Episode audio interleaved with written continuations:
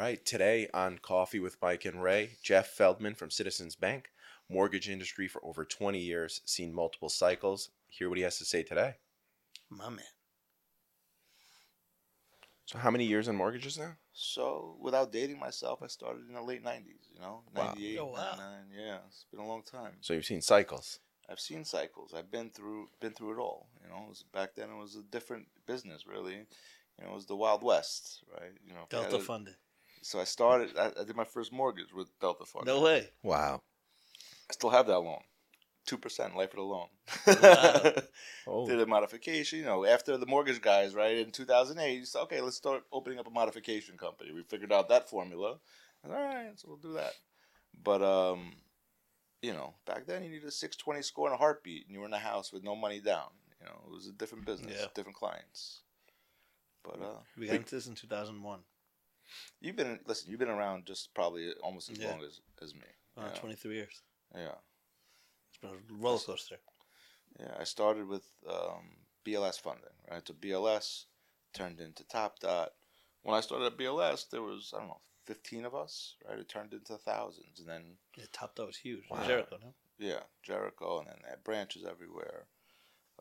And then I ended up going out on, and probably I would say 2004, I left them and went out on my own and opened up a branch office of Fidelity Borrowing. You know Fidelity, you know Brian Offsey.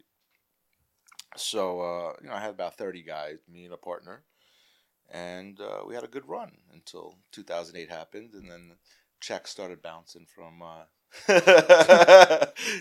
No offense, but we had to find some other options, right? And we bounced around with a few different places, and then figured out that at this point I should probably just start focusing on myself and not worry about where I'm going to bring 30 guys.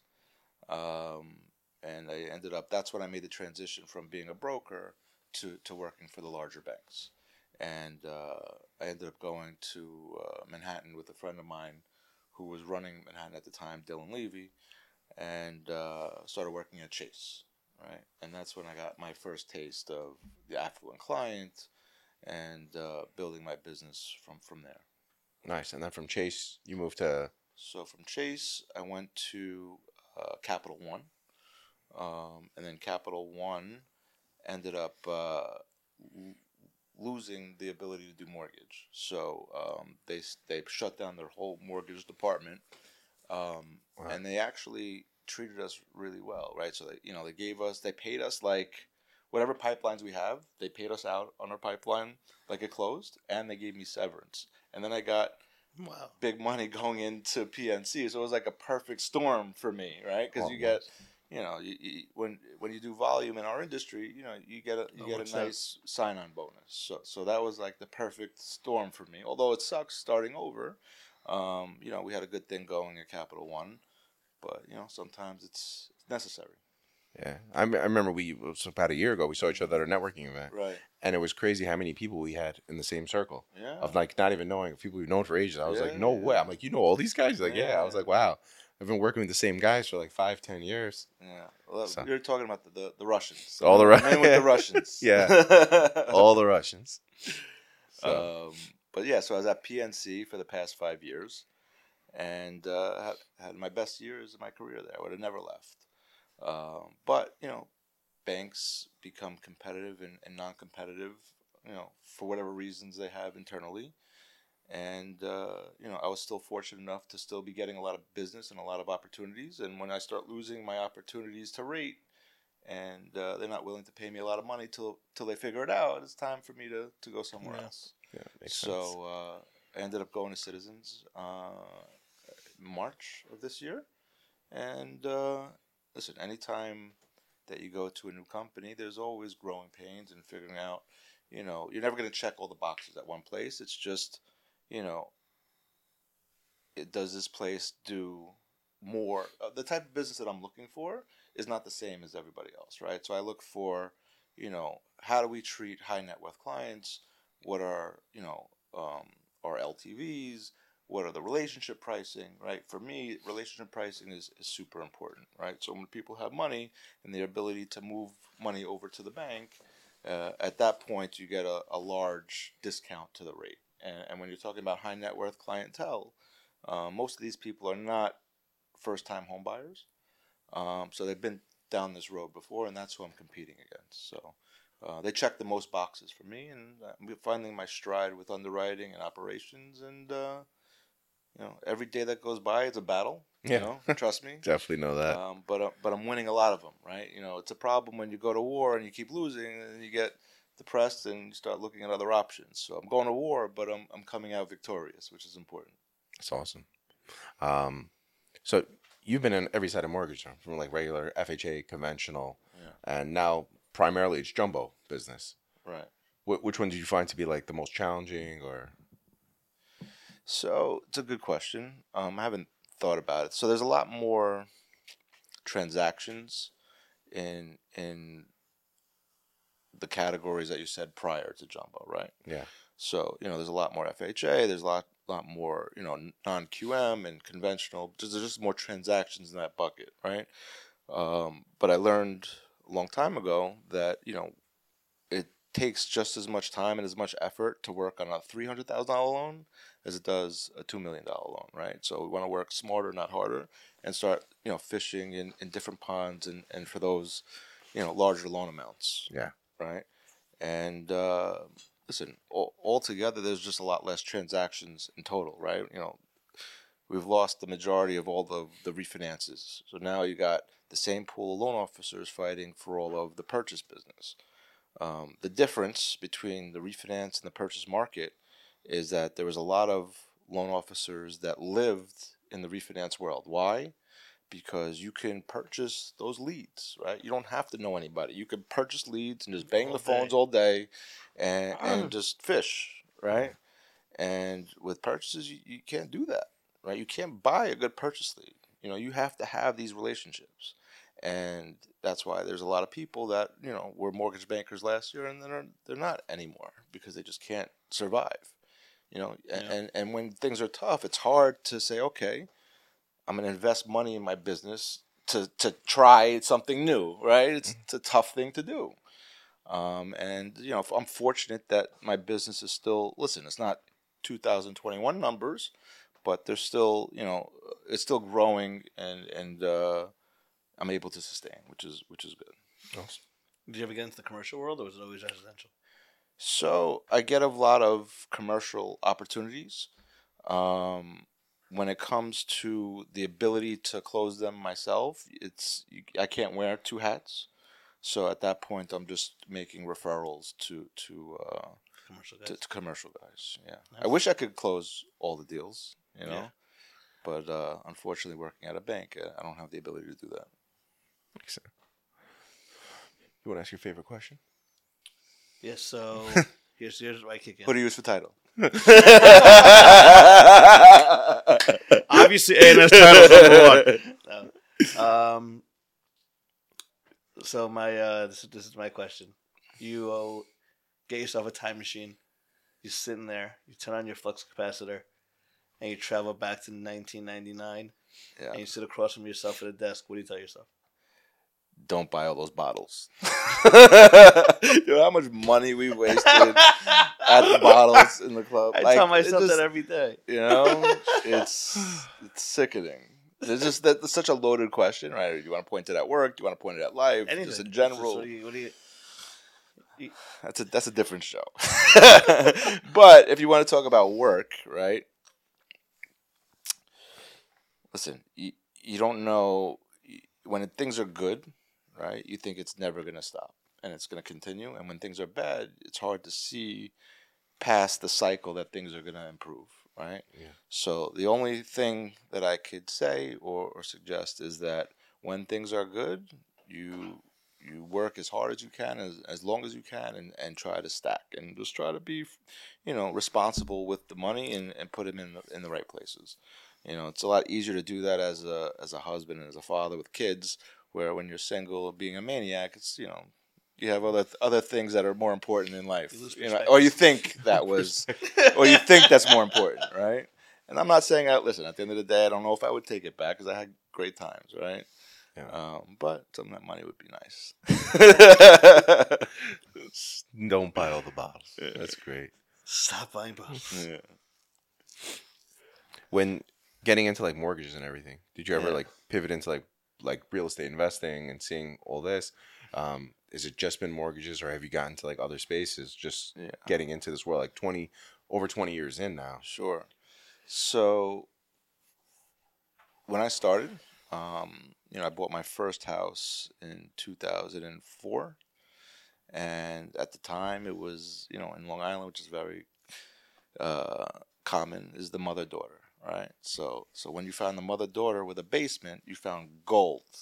Right? It's unconventional three-family. Right. So it's exactly what it was. So I have a few of the houses still, and that was what I looked for, right? Because I looked for the mother-daughter, which is a single family, which you can buy, and with the basement. And, it was easy at that point, even at rates at 5 and 6 and 7%, to be profitable with 20% down and have cash flow.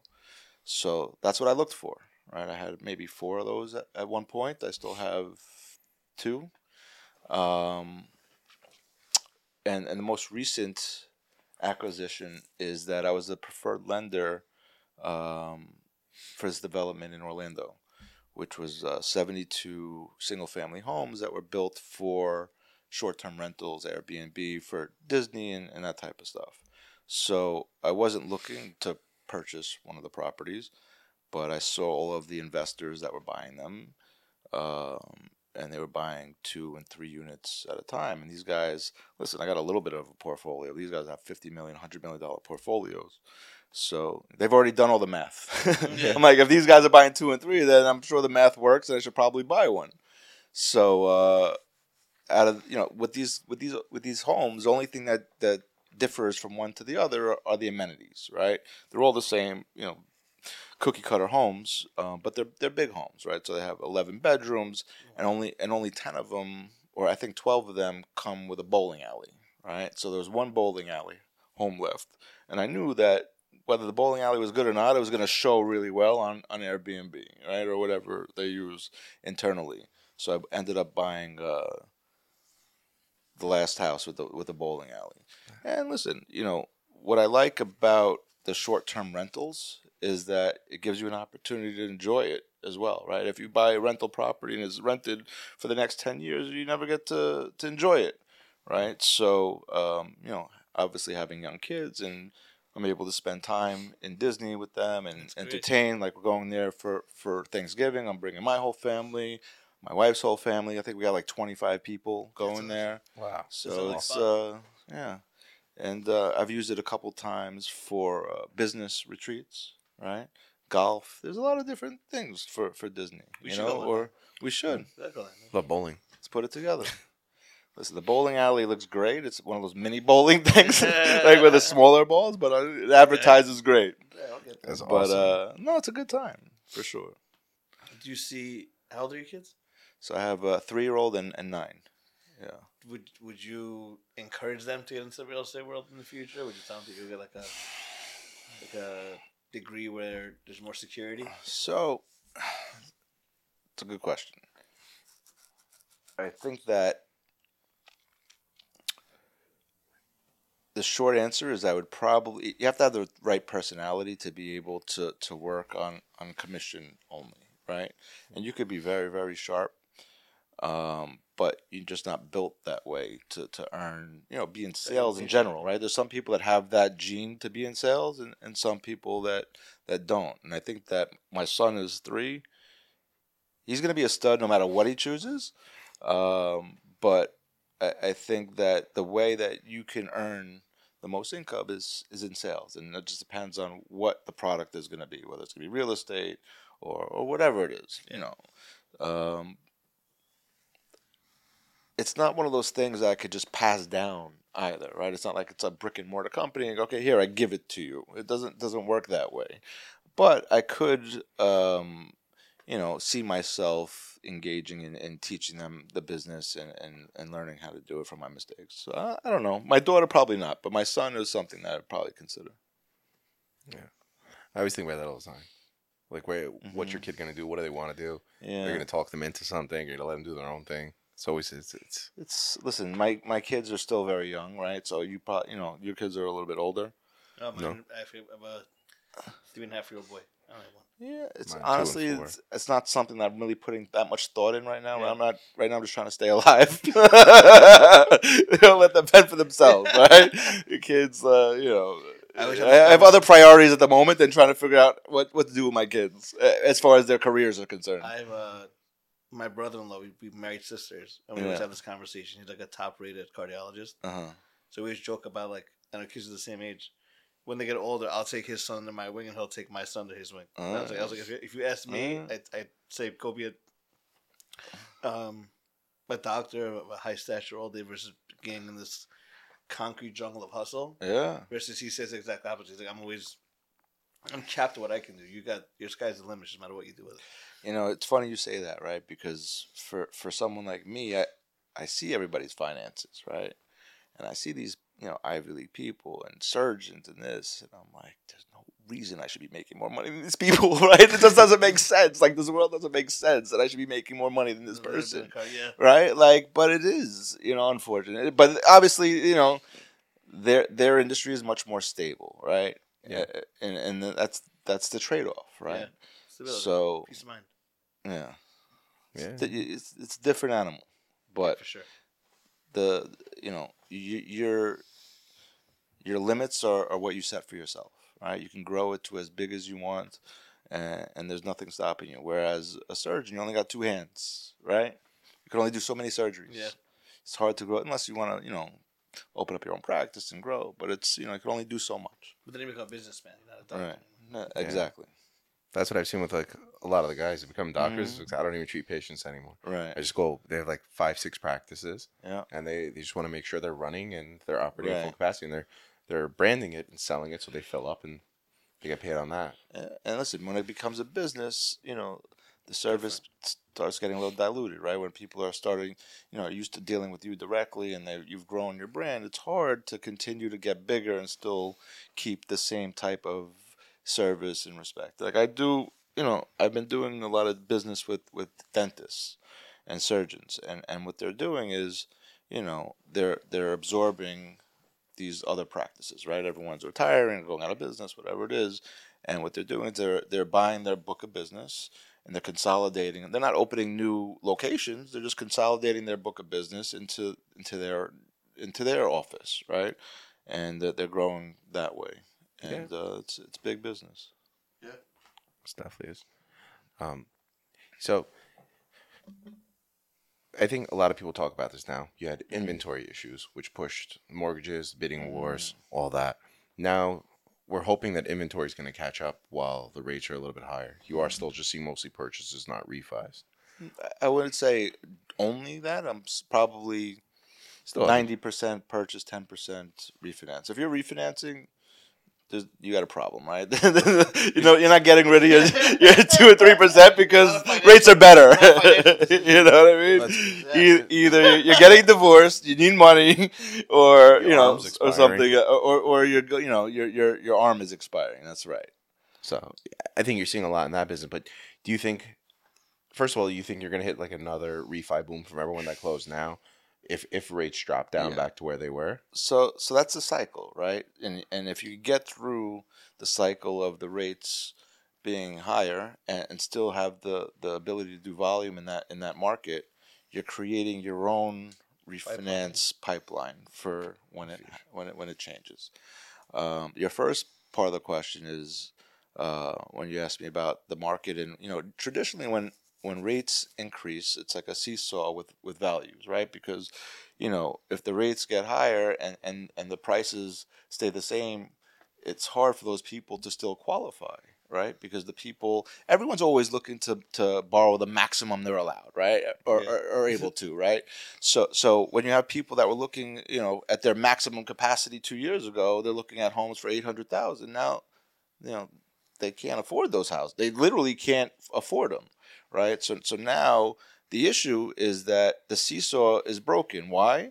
Because even though the rates are higher, the values are not coming down because there's no inventory, and you still got 3 buyers for every person that's selling a house. And how is there going to be, that part of the industry that it affects the purchase price, and it's not. Makes sense. Yeah. Just in general, like with that, like being mentioned, do you think like going to new areas? So you were telling me that they have you focusing on New York, obviously, and Florida. Mm-hmm. Do you think there's other areas you're going to jump into, or are you going to just be in those areas? I mean, listen, it's I don't look to go in other areas. It's wherever my business takes me, right? Yeah. And during COVID, it just happened to be that a lot of people were leaving New York City, right? Going to Florida. And, going to Florida, going to Jersey, going to Long Island. And while I'm doing business, with the business that's going from New York to Florida, I started making some pretty good relationships down there. And now, if you looked at my pipeline, it's probably 50% Florida. Oh, wow. Because of the relationships that I made down there between Boca and Miami. And honestly, it's less competitive down there. For some reason, even in the luxury markets, there's everyone deals with brokers down there. And when I'm competing against a broker, there's it's very easy for me to win that deal. Where in New York, in Metro, I'm dealing with all the big banks, and it's just like it's pain. Luckily, I'm competitive, right now, right, and that could change at any time. Where I'm not feeling, the worst part is in this business is the hardest part is to get the deal, to get the client, right? And when you have that client, and then your rate isn't keeping him, it's a tough pill to swallow, knowing that you did all the thing that you're supposed to do, and then I'm going to lose this client because my bank isn't competitive and not willing to compete. And, listen, banks go in cycles and they go in and out, but if that, is a story that continues to play itself, then it's not the right place for you. Yeah. I mean, you guys are super competitive right now. Yeah, right now, rate is not my problem. Yeah. Yeah. Let's make the numbers. Listen, I shouldn't say that. In the type of business that I do, which is the jumbo, the interest only, the relationship price, to be honest, I'm not positive how we are in FHA and conventional because that's not my lane. I think we're okay, but it's not what I'm focusing on at the moment. Nice. I was actually leading to something else on that. Also, you were saying the same thing about Florida and how it's easier to get the business there. And I had a broker I worked with in New York, and he moved to California, and his pipeline like tripled. Because you took the New York hustle and you took it to an area where someone's not going to follow up 9 times on a loan. Right. And he just started getting so much more business because that's true. When he was in New York doing commercial loans, he would go knock on the guy's door. He would take pizza for the office. He'd follow up a billion times, and that's how he got business there. He's like, in California, he's like, all I do is call a guy 3 times. And he's like, all right, you called me 3 times and just gave him the business. And he was it's crazy. True. Listen, New York is a different animal. If you grew up in New York, you have a different mentality. And you're built different. That's right. I went to college in Florida. I went to FAU, and back then it was like, all right, we're built different with women, right? They like the New York guys, and it transfers to business, right? Yeah. It's just a different mentality, a different hustle, and ultimately it's it's great. There's a few things, right? You got to have the product, you got to have the personality, and you got to have the tenacity to continue to go out there. Now, I haven't been forced to hunt in a long time, right? For the past 5 years, up until recently, it's been like drinking through a fire hose, like, in my business. I never had to leave, right? I'm turning business away, and now things are a little bit different, right? So it's like, okay, just built a big house. Need to make a little bit more money.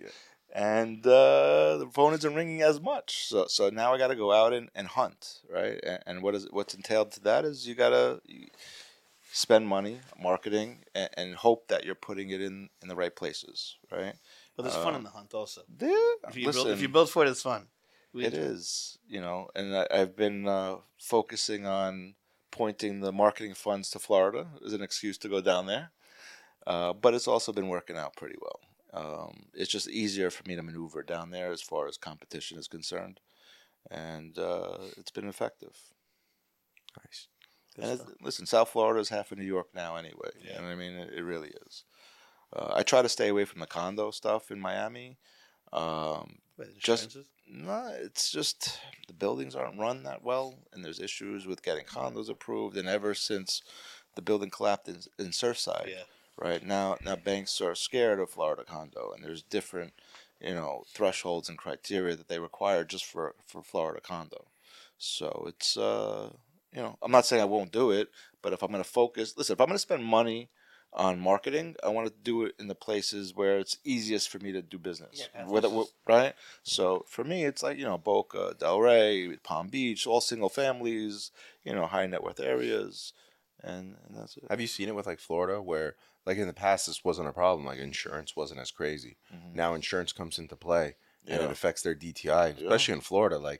You're going up 300-400%. Mm-hmm. Have you seen that mess deals up or lower people's leverage?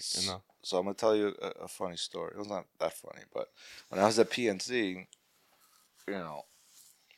these companies aren't in tune to every single market and what the requirements are, right? And Florida, like New York, is a different animal when it comes to insurance, right? You got hurricane insurance, wind insurance. And there's a few banks out there that don't understand the market and don't require it. PNC was that bank for a little while. So all of a sudden, I got everyone calling me looking for Florida business because they didn't require the wind insurance, which in some of these higher-end properties could be $100,000 a year. Wow. It's crazy, right? So now... I'm doing a bunch of Florida deals and not requiring insurance. And I guess after I left, right, I got a lot of my clients are calling me and saying, hey, they're telling me that I need insurance now. I don't know how they can do that, right? I don't work there anymore, first of all, so I can speak about it. I said, this is a big difference, right? And it could be, $7,000-$8,000 a month. What if you couldn't afford it? Yeah. Right? How can they require you and force place it if they didn't qualify you when you bought the home? What if you can't afford this, literally can't afford it? So I don't know, what's happening there, if they're able to force place it or if they're force placing it and PNC is actually paying the premium, but I don't see how they could force place it if they didn't require it at closing. The premium at points is higher than the person's mortgage. Yeah. Yeah. I mean, listen, it's a problem down there, yes. And a lot of that's why also there's a lot of cash transactions. Why? Because once you don't have a mortgage, it's a mortgage requirement, right? Yeah. If you don't have a mortgage, you don't have to have any insurance, right? So you'll see a lot of people taking home equity lines instead of mortgage where it's not required, and they'll pay the higher interest rates, or they'll go, to a non-QM type of deal, even if they qualify because they don't need the insurance, and. I don't know how valuable the insurance really is or if it's ever really utilized, but it's a big nut. It comes into play. $100,000, yeah. Well, that's an extreme case. I mean, the majority of them, let's say, $2-3 million house, it could be $40,000 or $50,000. Yeah. I had a friend went from 15 to 60. Yeah. In a year. Yeah. $45,000 is a big difference. Yeah. Listen, that's more than a lot of people make. Right? And now it's like, okay, it's a problem. In our business, in non-QM, when you were going off the debt service for the rental loans, certain area like Florida got crushed on the rental loans. Like you bought a property thinking you would be killing it, and it was done over there. In New York also, like over here, we still went up 30-40%. Yeah. So you know what? I keep seeing how Fannie Mae changed their guidelines to where they'll do 95% on multifamilies, right? 3 and 4 families. I just don't see how. Even if you wanted to utilize that product, how are you? These are investment properties. How are you cash flow positive with these rates at 5% down? Right? You're just not even close. No, but the only time it makes sense is if it's going to be owner occupied, right? And you're just softening the blow with 5% down. Well, I think with the 5% down, they started letting you use. I guess the other before they wouldn't let you qualify off the rental income, right? And now they're doing that, so it works out on the deals. I don't. We'll see what happens on that. Yeah. With what's going on, I guess, with the real estate brokers, and there's a possibility of changing the commission structure. That's going to cause a little bit of a hiccup. We spoke to a whole bunch of brokers and realtors that we work with this weekend. It seems to be like, what the hell's going on? Yeah. They don't know what's going on. I was like, hey, you want to talk about new business? He goes, I don't want to do anything until I figure out what's going on here. Right. Do you think, I mean, being in your business and dealing with purchase transactions right now, I feel like a lot of your deal source and flow comes through obviously referrals and real estate agents that are selling the home and say, hey, I've known Jeff for 100 years. He's funded all these houses. Do you see these people if they're a large referral source to you, Do you feel like if their business model changes, do you think they're going to like stop pushing the business as much and you're going to have to hunt more and meet the clients directly if it changes how that business is set up? So to be clear, my biggest referral source are my past clients. I thought you were going to say me. But. Yeah, you're on the list. You're on the list. And I would say my realtors are probably 20% of the business that I get, and that's all in Florida. All of my Florida connections are realtors. I get sporadics from here and there. Just being in the industry this long, you know a bunch of people, and you'll get those referrals. But it's not the crux of my business. But ultimately, when it comes to making referrals, right, especially to a mortgage banker, as a realtor or whatever it is, you just want to put them in good hands knowing that the deal is going to close, right? Or at least give them an honest assessment if there's issues and to know up front if there are going to be any issues.